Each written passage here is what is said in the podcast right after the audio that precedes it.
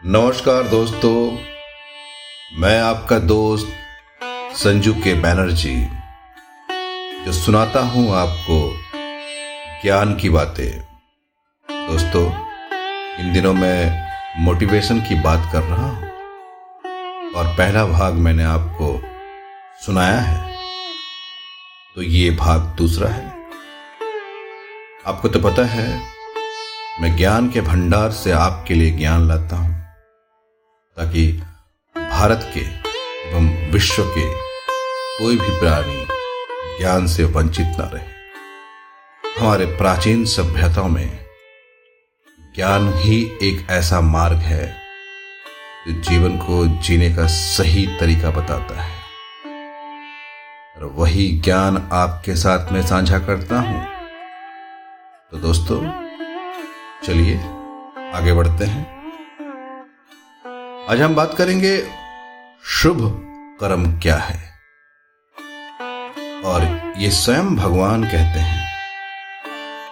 गीता में भगवान कहते हैं कि, हे अर्जुन, ईश्वर संपूर्ण प्राणियों के हृदय में रहते हैं। मनुष्य योनि का कर्मों के साथ घनिष्ठ संबंध है।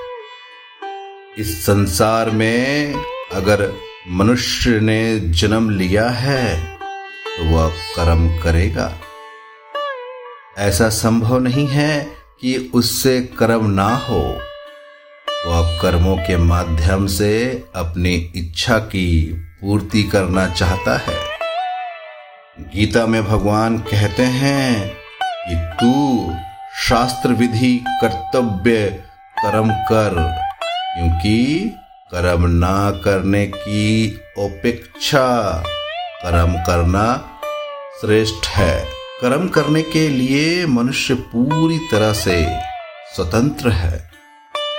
जब वे अच्छे या बुरे कर्म अपने जीवन में करता है, तब उन कर्मों के अनुसार ही उसका स्वभाव बनने लगता है।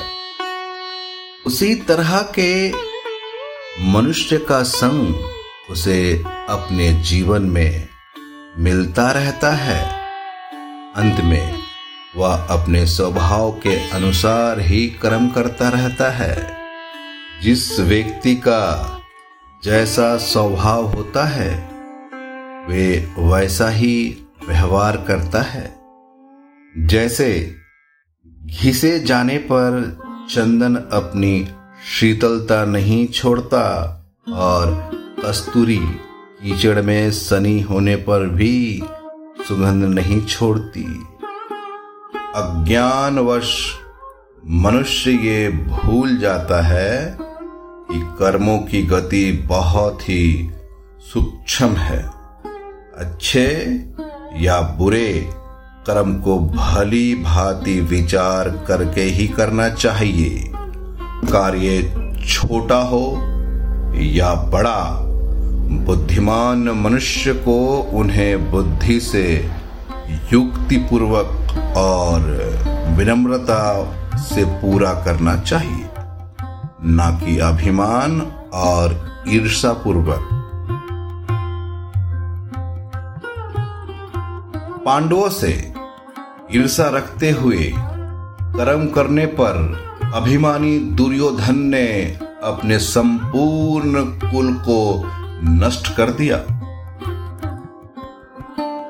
हमें, हमेशा ये ध्यान रखते हुए अपना कर्म करना चाहिए कि अशुभ कर्म से दुख और शुभ कर्म से सुख की प्राप्ति होती है। गीता में भगवान कहते हैं, योग कर्म्यासु कौशलम, यानी कर्म को कौशलता पूर्वक ही करना योग्य है। इसलिए शास्त्रों से हमें अपने कर्मों में कौशलता लाना सीखना चाहिए। बुद्धिमान मनुष्य सदा ही बड़े आदर पूर्वक शुभ कर्म ही करते हैं और शरीर से, मन से, वाणी से सभी प्राणियों का कल्याण करते हैं। अगर आपने अपने जीवन का पथ ईश्वर से जोड़ दिया है और आप दिन प्रतिदिन शुभ कर्म करते हैं तो मान लीजिए जीवन आपका कल्याण के मार्ग पे चल रहा है। और आपको सभी प्राणियों से प्रेम के भाव रखना है। जहाँ प्रेम है, वहीं ईश्वर है। हरे कृष्ण हरे कृष्ण। मैं अपनी वाणी को यहीं विराम देता हूँ और जल्द लौटूँगा।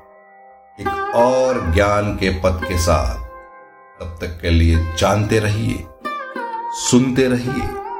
मैं कोई और नहीं, मैं आपका दोस्त संजू के बैनर्जी, जो सुनाता हूँ आपको ज्ञान की बातें।